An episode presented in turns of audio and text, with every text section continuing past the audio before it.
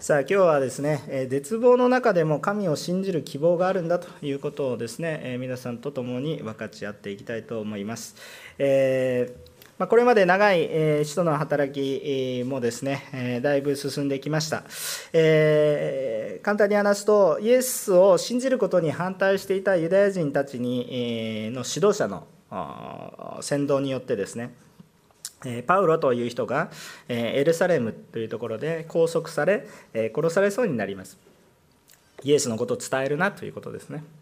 えーしかし、その裁判の結果ですね、えー結果としてローマ皇帝カエサルに、えー上訴したために、えローマ兵の護送のもとにですね、え他の囚人たちと一緒に、えローマへ向かうことになりました。えこれが、まあ、前回までのお話でございます。で、えこのローマへの船旅っていうのは、本来であるならば個人で、えパウロはローマに行くことがビジョンでもありましたので、えー主から示されていたので、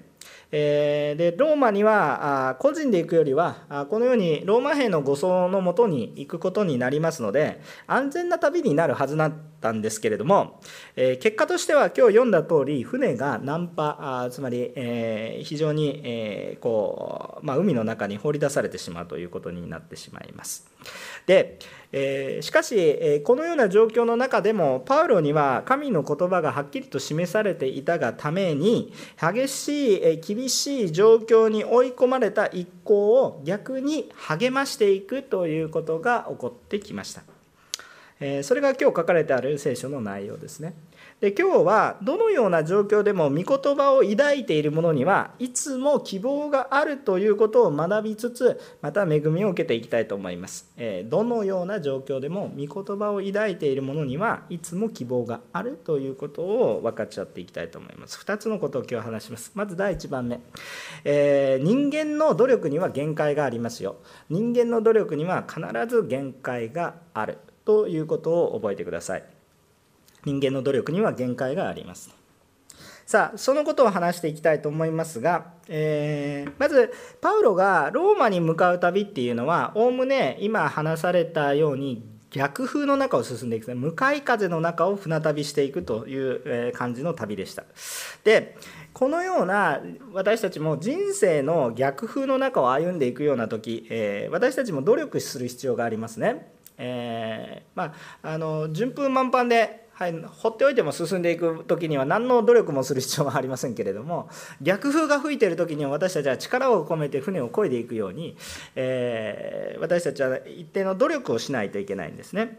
えまずさまざまなことに優先順位を決めなければいけません。すべ、てのことができるわけではありません。ですから何をしないといけないのか優先順位を決めます。そしてそもそもなぜそこに向かうのか今逆風の中に向かってるけどそもそもその逆風を向かっていかないといけないのかどうなのかということも考えると思います。そしてどうしても行かないといけないのならば行くためにはどのような方法を用いるべきかということも考えると思います。そして全てが思い通りにいかないことが分かるので先ほどの優先順位を決めた中から何を切り捨てていくかということを考えなければいけないと思いますね。そのようにしながら私たちは人生の中で逆風を感じることの中でいろいろ努力をしながら考えるわけです。それが当たり前であるしそれは良いことだと思いますね。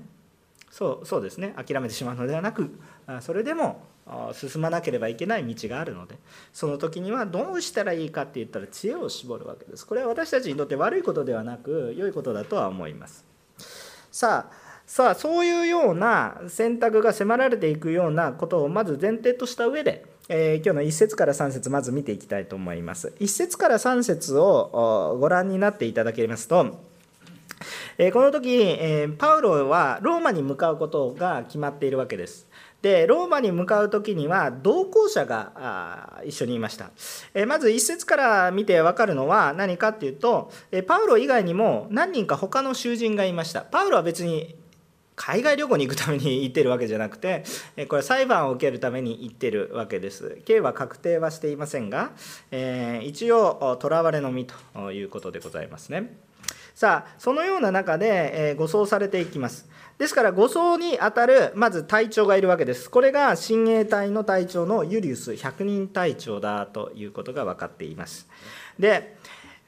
まずこの護送に当たるにあたって、えこのユリウスという親衛隊を用いるということは普通考えるとちょっと不自然な話ですね。え護送に親衛隊を使う。親衛隊っていうのは、え要するに一番こう権力者のガードですね。権力者を守る。もしくは権力者の命を受ける。直接受ける。ということが重要なことでしたので、えそれから考えるとえー、このパウロの護送っていうのが、まあ、当時の総督、えー、フェストゥースの直々の命令だったということが分かると思いますね、えー、そうじゃなければ親衛隊は動かさないですよね、えこの他の部隊は他の働きがありますから一番自由に動かせるのが親衛隊ですから、えただし、えその権威者の命令がないと親衛隊は動かないので。えですので、えこれがパウロのじあごめんなさい総督からの直々の命令だったということを感じさせますよね親衛隊が動いている。で一方でですねパウロには他の同行者もいました。それは親しい同行者ですね。えまずですね一節に「私たちが」と書いてあります。えルカの福音書でえごめんなさい。え使徒の働きでえ私たち私と出てくると誰のことですかって言ったらイエス様じゃないですよ。これはルカのことです。これは使徒の働きやえまたルカの福音書はえ著者がルカという人だからですね。えー、使徒の働きはルカの福音書の続きのようなものですけれども、えー、このルカが私たちと言っているので、え、ルカが同行していることになりますですからあのこのパウロの一連の細かい言動であるとか、え細かい様子がしっかりと記されているのは何かって言ったらルカも一緒に体験してるからもう間違いのない記録だということがわかると思います。さて、このルカなんですけれども、えー、一緒にいたと思います。そして最低限もう一人はっきりと同行している人が分かります。えー、それが2節に出てきますけれども、アリスタルコという人ですね。アリスタルコという人が同行しています。でこのアリスタルコは、まあ、テサロニケのマケドニア人つまり違法人なんですが、まあ、ギリシア地方の人です、えー、つまりギリシアを越えてローマに行きますから、えっとまあ、そちらの方向にどちらかというと明るかったと思いますね、えー、まあ、ユダ思いっきりユダヤ人の人っていうよりもやっぱりギリシアの地方そしてヨーロッパについて雰囲気が分かってる人を同行したのかなということを思います。ただここで覚えておきたいのはあ一体何かっていうとこれらの同行者っていうのはあえてパウロの、えー、苦しみに同行してるんです。えっと、これはもう何回も言いますけど海外旅行ではありません。えっと、皆さんね、これからさあ皆さん喜んで例えば聖地旅行しましょうイスラエルに行きましょうとかね、えー、ヨーロッパパウロの遺跡を巡りましょう史跡を巡っていきましょうさあ楽しくルンルンってそういう感じだったら、ね、お金さえあればぜひ私も行きたいとかねお金と時間の都合さえね、えー、つくならばぜひどうぞ私も行きたいですみたいな楽しそうな旅ですよね。しかしパウロの旅は楽しい旅ではありません。これ裁判に裁判を受けるための旅です。しかもこの船旅っていうのは安全ではありませんでした。しかもそのような苦しみを共にするここに、えー、キリスト者の、えー、愛があるかなということを思います。もちろんアリスタルコとかルカとかいう人もどちらかというとバリバリのユダヤ人というよりは違法人ですね。ですからあのこうまあ、確かにパウロがそっちに向かって帰っていくから一緒に帰るっていうのは分かるんですけどそれにしたってわざわざ護送されていくようなことはしないでしょ。皆さん今から東京に行きますが楽しく行けばいいですけれどもあの要するにあの警察の護送車に乗っていきますって言ってわざわざ護送車に乗りますか？乗らないでしょ、えー、そういうような感じですよね。だからこの旅は決して自由の楽しい、え、旅ではなくこれ苦しく重い旅です。しかしこの苦しく思う旅に対してまあ、命を懸けてそれに同行していく者がいる。キリスト者の愛というのがこういうところに表れています。私たちも今、教会に集っています。コロナ禍の中で大変な方もいらっしゃいます。なかなか不十分かとは思っているんですけれども、私たちはこの苦しみを共に乗り越えていきたいと思っています。えー、足りないところがあったら許してください。でも、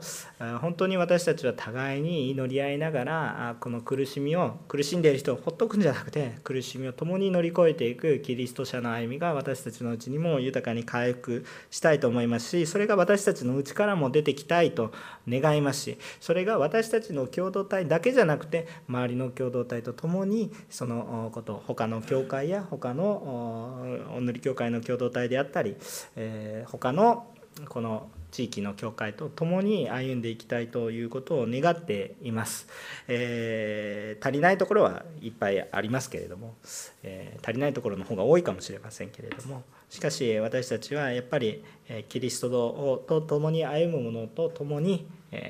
キリストが追われる苦しみとそれぞれに課せられた苦しみを共に背負っていきたいと願っていますね。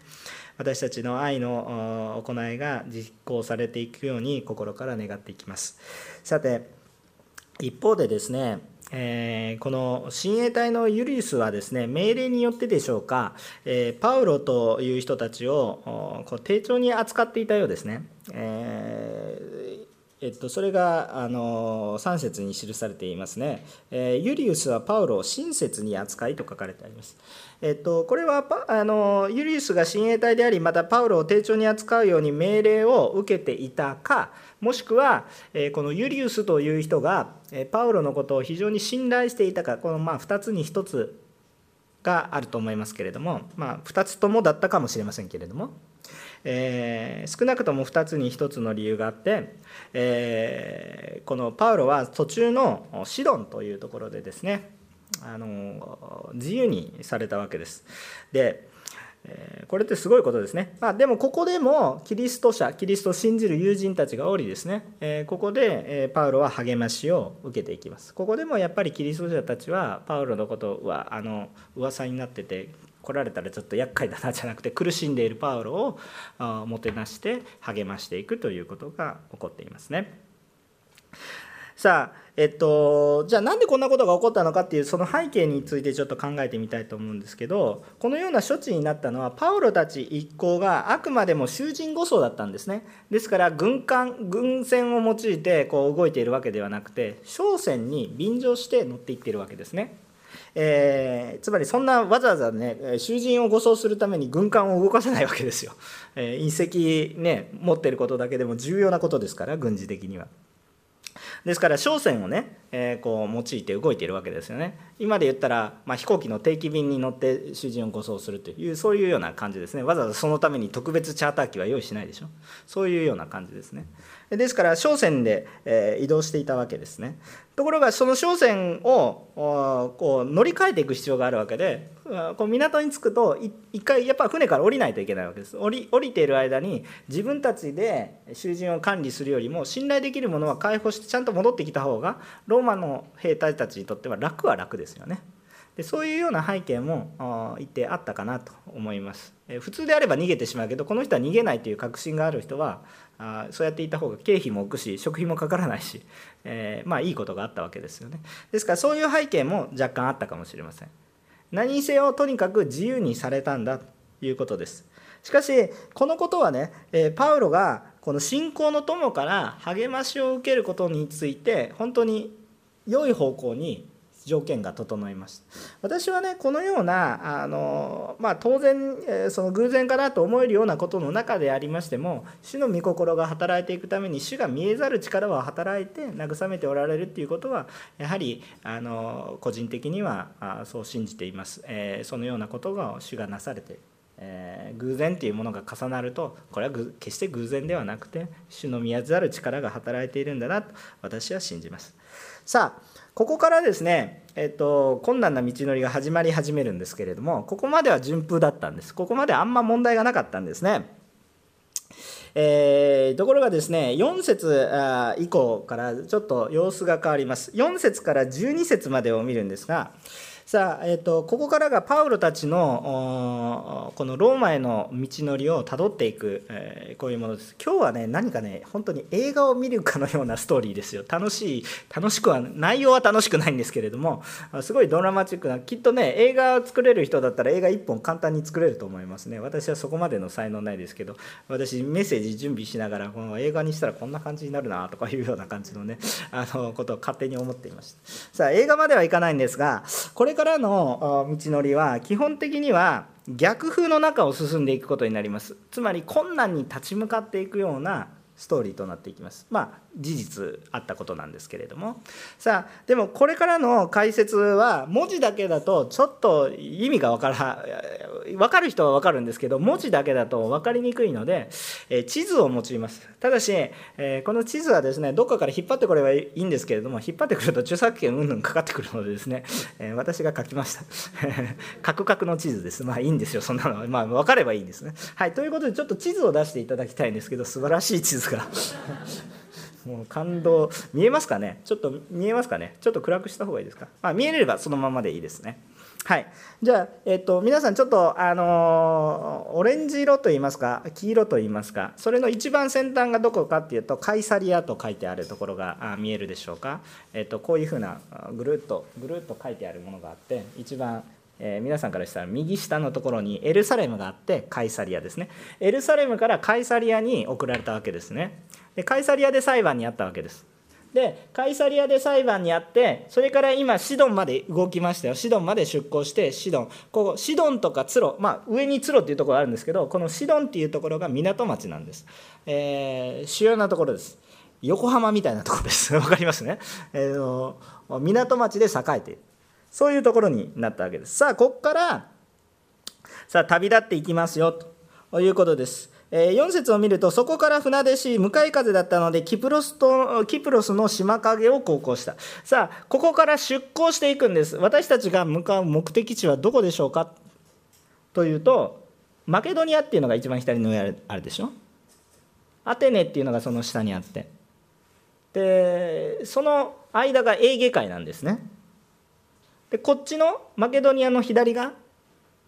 アドリア海ですね。つまりこの先には何があるかっていうとイタリアがあるんです。でこの先にイタもうもうもう一つこのこのぴょこって出ているものの横に長靴があるんですねイタリアの。長靴があってそしてロームだからこう左上に向かっていかないといけない。ところが向かい風ということは何かっていうとこっち側ねこっち まあ右側が西ですよね。合ってますよね。ちょっと私もう皆さんこう向かないといけないですけどこう向いてるので左右が逆転するのでちょっと訳が分からなくなってますけれども、えっとえとにかく西から風が吹いてくるわけです。逆風がかかってくるわけです。なので進んでいこうとしますがまっすぐに進めば早いわけです。どう考えても。でも逆風が吹くのでまっすぐ進むことができませんからつまり島陰に隠れると風が遮られるのでその島陰に沿ってミラというところまで行きます。つまり向かい風だったのでどうにかしようと考えたわけですね。そしたらとりあえず風をまあ避けましょう。風の弱いところを通っていきましょう。ミラまで行きましたと。でこのミラまで来たわけです。なんとか風を避けながらそして海岸線を沿いながら海岸線をうまいこと使いながら風を避けながら進んでいったんですね。風を避けて進むためには当時船の推進力は2つだけです。風と人力ですね。マッチョマンたちがいっぱいいるわけですよ。船にはマッチョマンたちがいっぱいいてほらほらほらってやってたんですね。筋肉大好きな人たち大好きな状況です。でとにかくですねそういう感じでですねあのミラまでなんとか進んでいったわけなんですね。さてえそのような状況でまたここで船を乗り換えますね。えー、5節、えーえー、キリキアとパンフィリアの沖を航行してリキアのミラに入港した、えー、ここで百人隊長はイタリアへ行くアレキサンドリアの船を見つけたようやくあイタリアの船見つけたということでですね。いい。アレキサンドリアってどこかって言ったらアフリカの方ですね。まあとにかくいいんですけど。まあとにかくこの地中海をねえー、うまく動き回っていったそういう商船がいたわけです。でこのあ船を見つけてそれに私たちを乗り込ませたんだけれども7節を見ると何日もの間船は進みが遅く、えー、やっとのことで国道の沖まで来たが風のせいでそれ以上は進めずサルモネ沖のクレタとクレタの島影を航行した。はいじゃあちょっと、えー、これもう一回見ましょう。えっと、ミラまで来ました、えー、上のところですね中央上のミラまで来ましたミラから一回矢印が途切れてまだこれ船乗り換えてるってことですね、えー、えっと矢印が行ってるところまでで船乗り換えてるってことなんですけれども。でミラまで行ったわけです。でここがイタリアに行くわけです。イタリアに行くためにはこう行ったらいいわけなんですけれどもまあ風が相変わらず吹いてる。なので進みが遅いわけです。向かい風をずっと。でもそれでもなんとか船旅の知恵を生かし努力を生かしてなんとかなんとか進んでいきます。でちょっと分かりにくいんですけど、まあ、国土と書いてるのかワニドと書いてるのかちょっと読みにくいんですけど、まあ、私の字ですでその国土の,、ま、の沖まで来たらその先に島がないんです。分かりますか？風を遮る大きな島がないんです、まあ、小さなものはあったとしたとしても。なので国土国土沖までは出たんです。それまでは例えばロドス島だとかいろんなものがあってあのなんとか島影を利用しながら風を避けながらなんとか行けたんですけれどもしかしこの国同期に出るとこのこのエーゲ海の風をもろに受けてしまうんですね。でそうすると一生懸命進もうと思ったんだけれども全く逆方向に進んでしまう。ぐーっと押されていった。でもそれでもまあそれでも頑張れみたいな感じでこいでたんですね。それでも頑張れというふうにこいでたらもうただし前には進みません。ずーっと後ろにもう流されていきます。風にね。潮流じゃなくて風に流されていく。風に流されていった結果どうなるかって言ったらクレタ島の島陰にようやく隠れます。風が隠れると一気に推進力が増すんですね。それぐらい風の影響ってすごい大きいものですね。海水浴される時気をつけてくださいね。一気に沖に流されますからね。えっと人の力ではどうすることもできません。ででもなんとかクレタ島の沖まで来たんですね。そうするとようやく前に進むことができましたと。いうことです。イメージ大体見えましたでしょうか？皆さんの中に映画のようにイメージが想像力の力ですよ皆さんの中に映画のような情景が見えますでしょうか？さあようやくこの呉田沖の航行をして8節なんです。そしてその岸に沿って進みながらやっとのことでラサヤの町に近い良い港と呼ばれる場所に着いた。はいありがとうございます。はいもう一度地図に戻してください。はい質問には終わりません。地図をお願いいたします。はい、はい、ありがとうございます。でこれでようやく「あ良い港」本当に失望に終わらないんだなということ。で良い港にたどり着いたわけなんですね。ラサヤのね。でここのところでああようやく休憩ということになりました。当然ですねそれまでマッチョマンたちがわーってやってましたから、えー、当然食料だけ補給すればさすぐ出発できるかってそんなわけはないですけどももうみんな筋肉だけで動かし要するに筋肉だけで動かしてきたんですここまでね。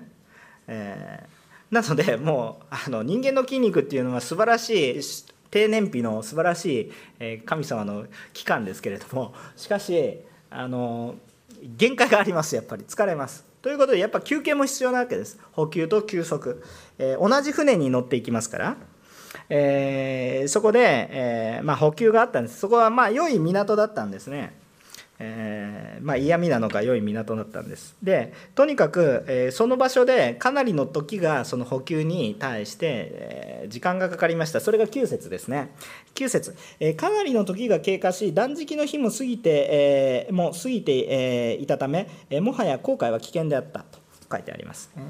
え、まあそれなりの時間がかかったわけです。でこのことでえっと、パウロはですね、え、どうしていたかって言ったら、え、まあこの断食の日が過ぎた。つまりどういうことかってこれはユダヤ人なら分かる表現なんですけれども、えー、この、まあ、贖いの日と言われるような、まあ、ユダヤ人のこのお祭りの習慣があったんです、えー、断食をするね、えー、その時期はちょうど10月の、まあ、中旬上旬これぐらいです。つまりこのメッセージに神様が合わせてくれたのかどうかは知りませんけれども、えー、今日みたいな日です。今ぐらいの自分です。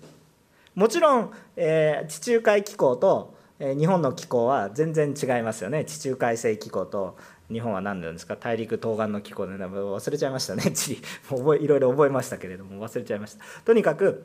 気候は違いますけど秋冬やっぱり寒いわけです。でまた荒れるわけです、えー、日本のこう冬の日本海とかで全然記号違うんですけど冬の日本海とかってやばそうな感じするじゃないですか、まあ、そういうような感じと一緒で全く一緒じゃないんですけどとにかく冬の地中海は荒れると。いうことだったわけなんです。ですからこれから冬に向かう時期冬の航海はもはや危険だったで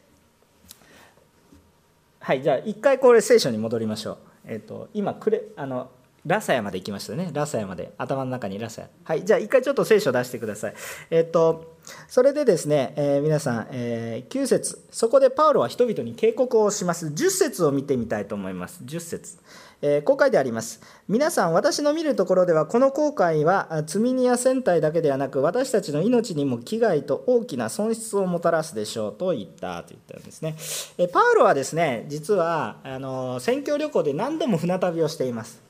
でコリント人への手紙にも書いているようにパウロは公開上3度ナンパをしたことがあり死にそうになったこともありましたと告白しているように、えー、自分が痛い目を実際に経験しているので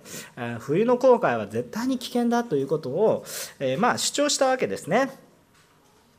で、えっと、ただしですね、えー、パウロは単なる囚人で、確かに経験は豊富だったと思いますけど、船乗りではないわけで、プロではないわけですね。船を操船するプロではないわけです。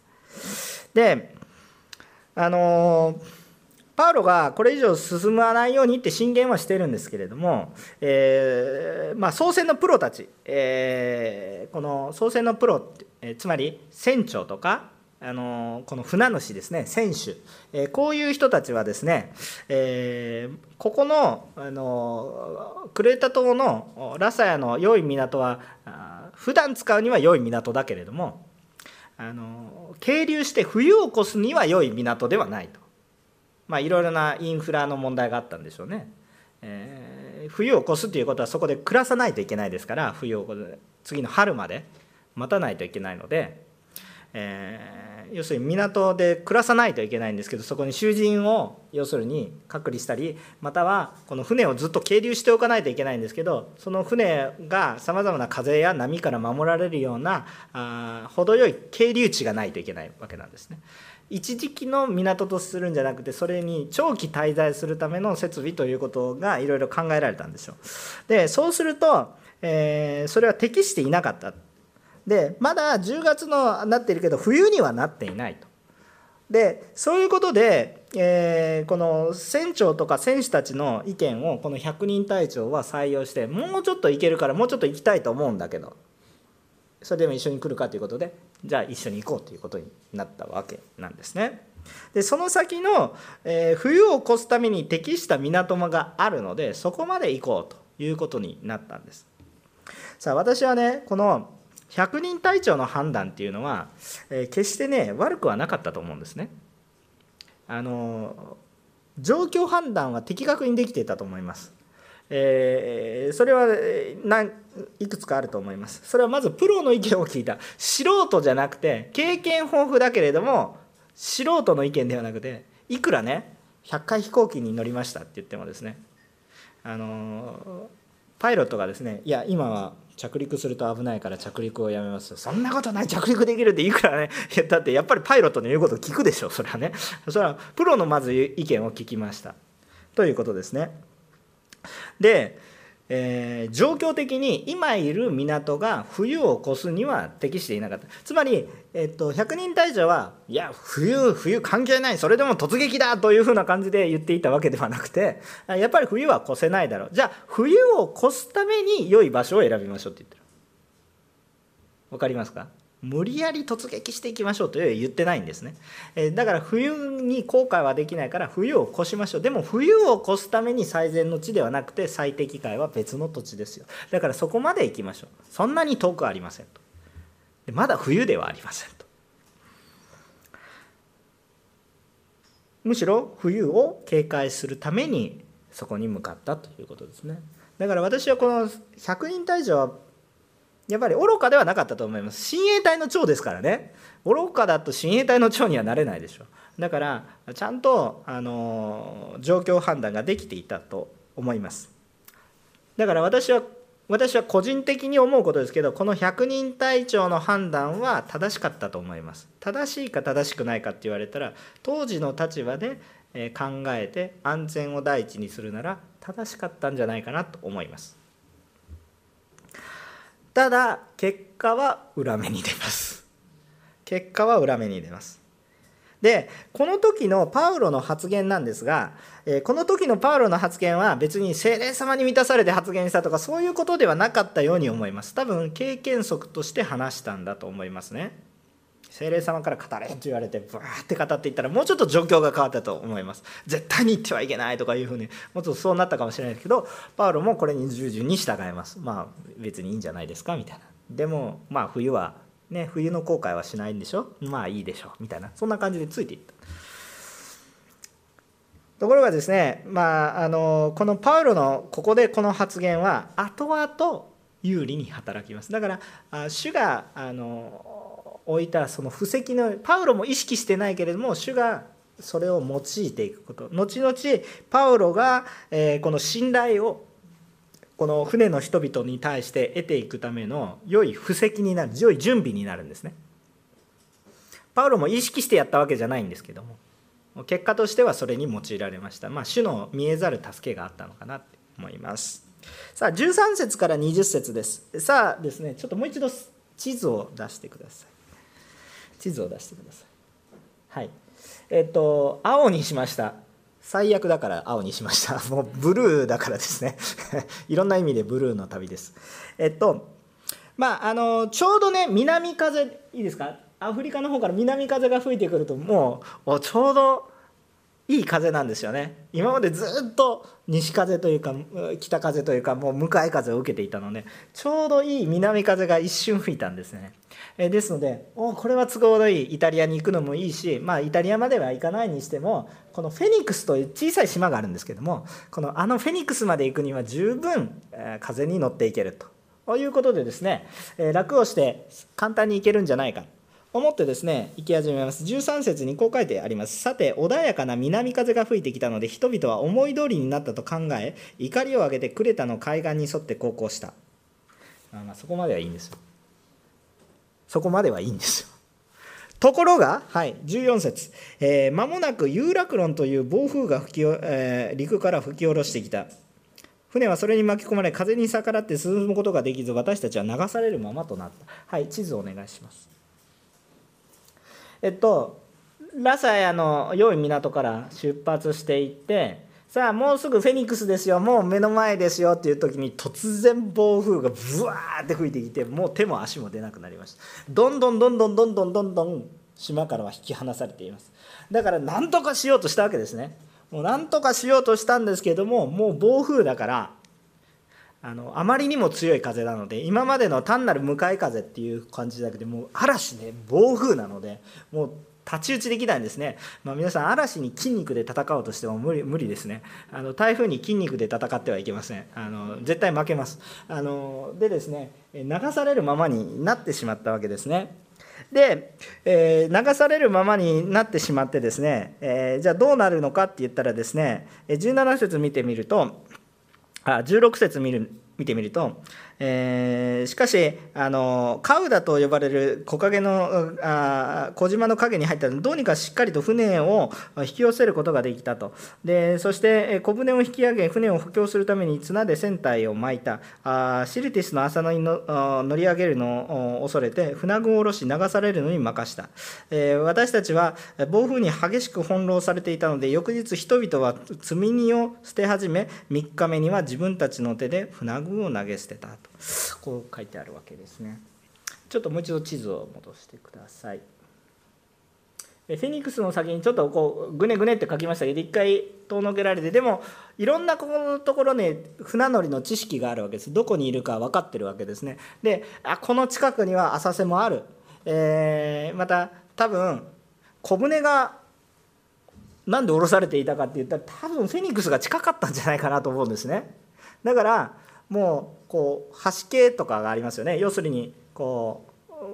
港に入る準備をしてたんじゃないかなと思います。でもその準備が守らないうちに一気に流されたっていう話だと思いますね。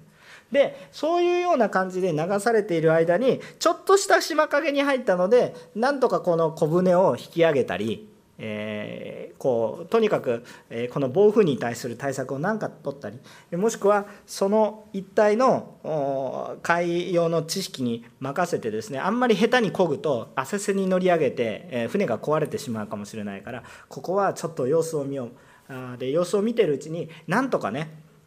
あの風が止んでもう一回あのフェニックスに戻れればまだまだ可能性はある。まだ流されていて島見えなくなったけどまだまだ可能性はあると。そういうふうに思っていたわけなんですけれどもその嵐がずっと続いていて、まあ、その次の翌日にはもう普通商船ですから荷物が重要なんですけど命の方が大切です。要するにどっちが大切ですかって重いと船が沈みやすいですね。ですのでどんどん荷物を捨てていきます。命の次に対商人にとっては命の次に大切が命の方が大切なのでどんどん荷物を捨てていきます海に。で船を軽くします。どうにかして頑張るわけです、えー、そしてしかし3日目にはですねもうもう戻れない。ということを覚悟してですねそのためにそれでも生き残るためにどうしたかって言ったら船をコントロールする船具まで捨てます。少しでも軽くしてもうどこにも行けないから浮いておくしかないから。でも浮くためにはなるべくどんな嵐の中でも浮いていくために軽くした方がいい。重いと壊れやすいから。沈みやすいし。ということで船具さえも捨ててしまいます。だから自分たちでもう動くことができなくなりました、えー、20節ですね、えー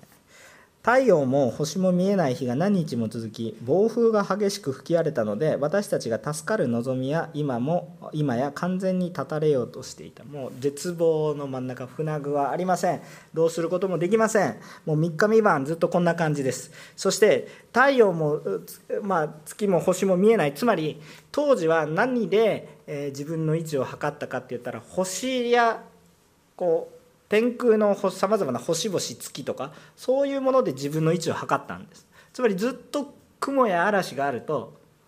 現在地が分かんない。雲や嵐があるとある程度分かるんですけどそれはかつていたところとどれぐらい進んだのかが分かっていることとまた星の位置がどこに動いたのかっていうのが分かって初めて自分の位置が分かるんです。でもあんまり長い間ずっとどこにいるのか分からないし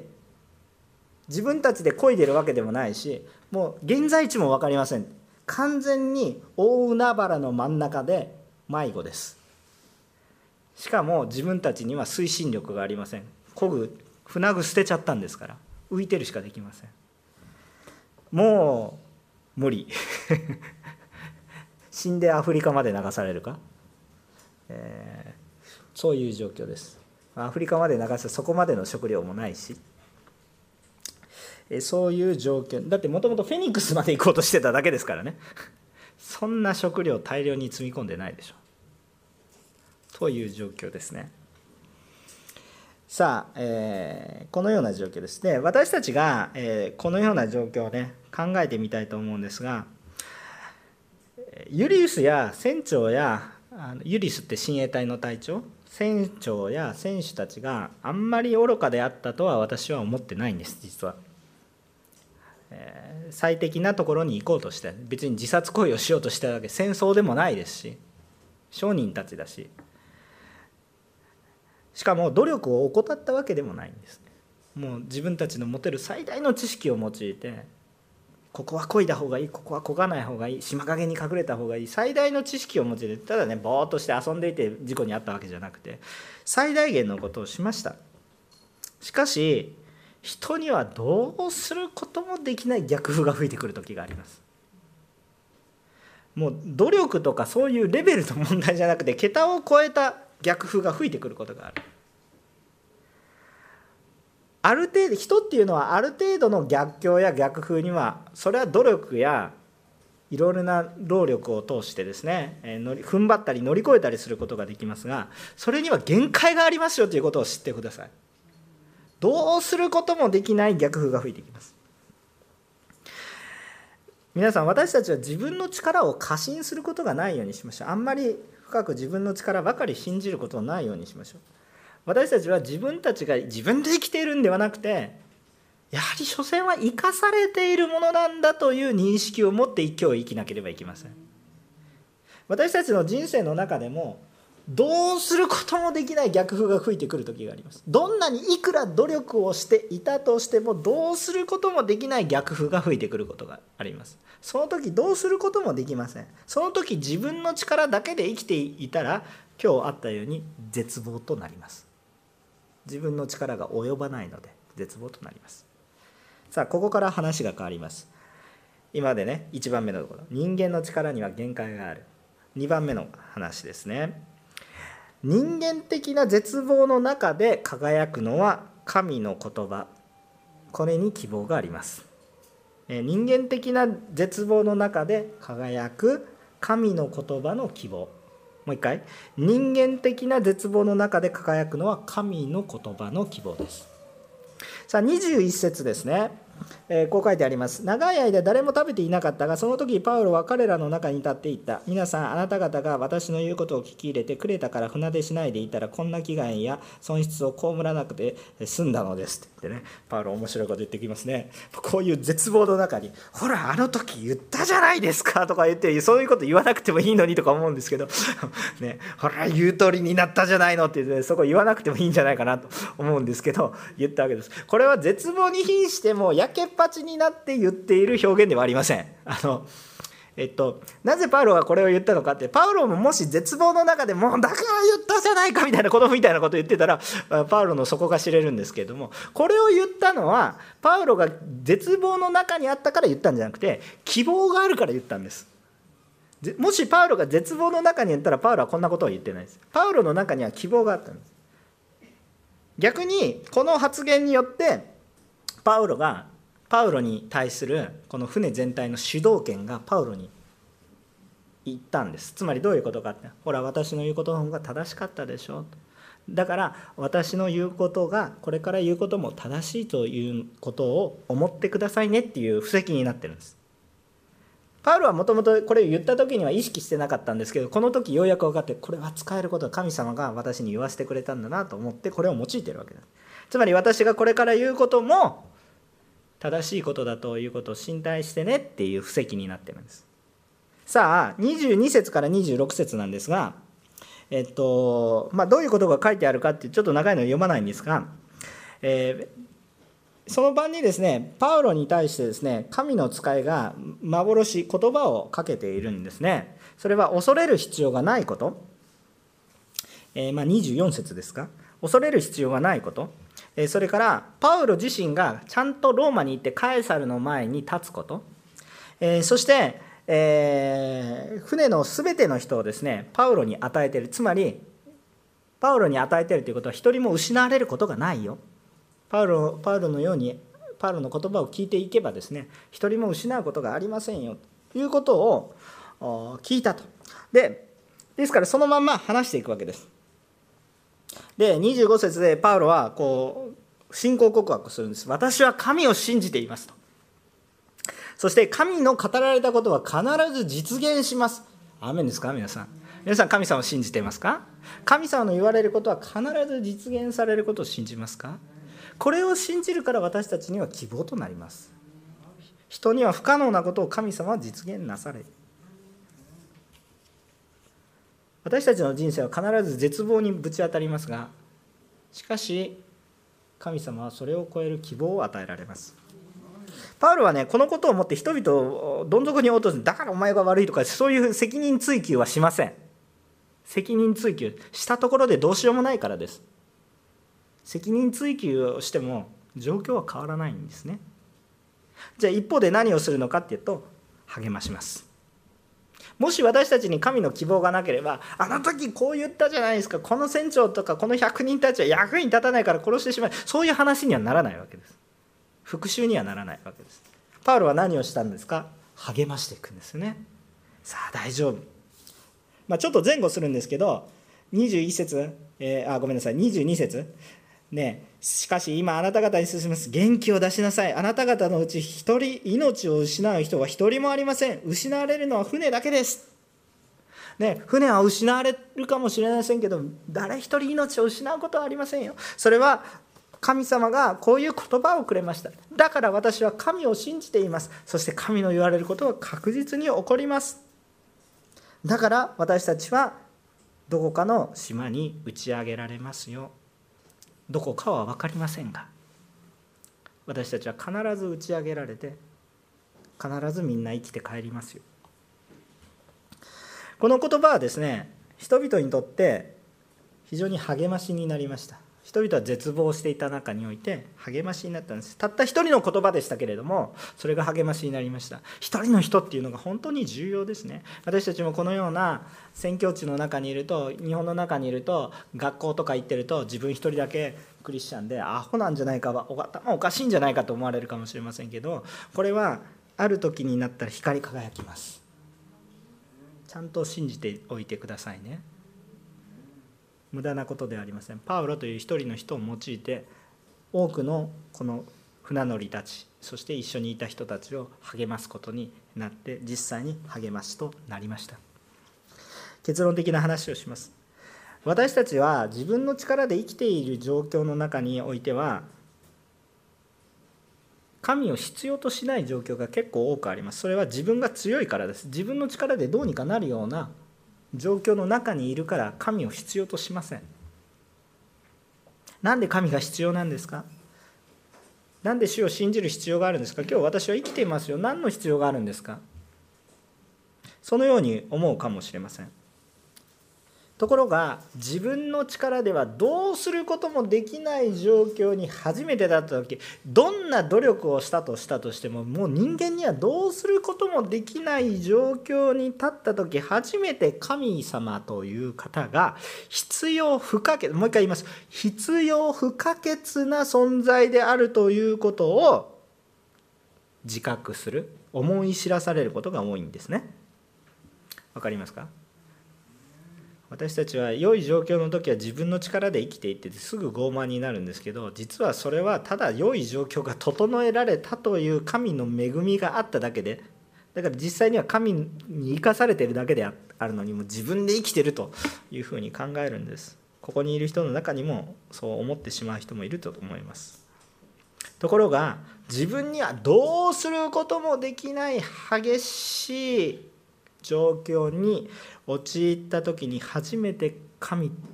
が必要なんだということを思い知らされます。その現実が迫ってきます。しかもそれはここにいる全ての人に等しく必ず起こります。等しく必ず起こることって何か？究極的には死という問題が迫ってくるんです。皆さんいくら今元気であろうがですねどうすることもできません。今元気であるが私も今元気ですから将来はね、まあ、息子とか娘がやってくれるかどうか知りませんけれど。ねパンツ一つ変えることできません。まあそうなりたくはないんですけどなるかもしれません。もうどうすることもない。今偉そうにこんな語っていきますが時が来ればもう目が見えません。もうどうすることもできません。ご飯も食べられません。今日ご飯何食べたか分かりません。御言葉御言葉って言ってたけれども目も見えません。蓄えていなければ告白することもできません。そういう状況が必ず来ます。もう子供のように赤ちゃんのようになっていく時があります。まあそれは自体が悪いことではありません。ただそれは必ず来る。今元気だから俺は自分の力でそんな力なくなる時が必ず来ます。その時に本当に私たちは神様が必要なんだということに気がついてきます。そういう絶望の中で必ず希望となるのが神様の御言葉です。でこれは単なる励ましではありません。単なる励まし気休めではありません。なぜならばそれは実現するからです。現実になるからこそそれは励ましになります。現実にならなければ単なる励ましです。気休めです。でも私たちは気休めを信じているのではなく現実に必ず起こるということを信じてこれを行っています。なぜならば聖書の歴史上ずっとそうだったしこれからもそうだった。そうであることを信じるからです。だから私たちは絶望的な状況に陥る前に神の御言葉が必要なんだということを信じて歩んでいれば今受けている恵みよりももっと多くの恵みを受けるんです。今これぐらい本当は神様こんなに大きな恵みを与えようとしてるのに自分の力でやるからこれぐらいしかないけどもうこれで十分ですとか言ってるんですね。ところが本当に苦しい時になったらその恵みさえもない。自分の罪でその時になった時本当に神様の助けにって歩むと私たちに必要なことが整えられていく。でもねたとえもし私たちが絶望的な状況に陥ったとしてもですよ。いいですか？今絶望的な状況の中にあるとしても遅くはないということです。主の言葉を受け入れてください。遅くはないんです。そこに生きる希望があります。たとえ船を失ってもたとえ家を失っても仕事を失ってもあなたの命が損なわれることはありません。生きる道はある。そしてたとえ私がこの肉なる命がついえようとも私の本当の私という霊的な私は命を失うことはありません。体という船を失っても私は私の命は失うことはありません。非常に重要なことです。これが希望となります。最後に一節といいますか読みたいのは一節なんですがちょっと前後もちょっと読むといいと思うので第一コリント人への手紙の1章の18節から25節を読みます。第一コリント人への手紙の1章の18節から25節。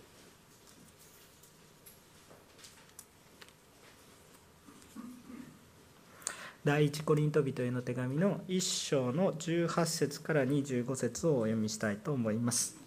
えー、ご一緒にお読みしたいと思います。3はい十字架の言葉は滅びる者たちには愚かであっても救われる私たちには神の力です。私は知恵ある者の知恵を滅ぼし悟りある者の悟りを消し去ると書いてあるからです。知恵ある者はどこにいるのですか？学者はどこにいるのですか？この世の論客はどこにいるのですか？神はこの世の知恵を愚かなものにされたのではありませんか？神の知恵によりこの世は自分の知恵によって神を知ることがありませんでした。それゆえ神は宣教の言葉を愚かさを通して信じる者を救うことにされたのです。ユダヤ人は印を要求しギリシア人は知恵を追求します。しかし私たちは十字架につけられたキリストを述べ伝えます。ユダヤ人にとってはつまずき違法人にとっては愚かなことですがユダヤ人であってもギリシア人であっても召された者たちにとっては神の力神の知恵であるキリストです。神の愚かさは私とよりも賢く神の弱さは人よりも強いからです。アーメン。アーメンですか？私たちがどんなに知恵を持って神様の愛や神様の思いを計り知ろうと思っても計り知ることができないほどの恵み。自分の力でどうにかできると思っている傲慢さをどうぞ悔い改める。機会としてください。そして私たちがたとえそのような傲慢さを持って窮地の中に陥ったとしても遅くはありません。その時に主を受け入れるならば神の言葉を受け入れるならば私たちは今日も主の希望を持って歩んでいけることができることを信じ宣言します。今日皆さんの人生には主の希望があります。なぜですか？主の御言葉を皆さんが持っていてその主の御言葉を信じてその主の御言葉は必ず起こることを信じているからです。だから皆さんがどのような今人生の暗闇の中に歩んでいたとしてもそれは苦しいし死ぬほど苦しいことであるかもしれないけれどもあなたの命が失われることはありません。そして何よりも霊的な命を失うことはありません。だから今日主にあって希望を持って生きるんです。18節を一緒に読みましょう。十字架の言葉は滅びる者たちには愚かであっても救われる私たちには神の力です。十字架の言葉は滅びる者たちに愚かであっても救われる私たちには神の力です。最後にもう一回十字架の力は愚かであっても救われる私たちには神の力です。アーメン。お祈りをいたします。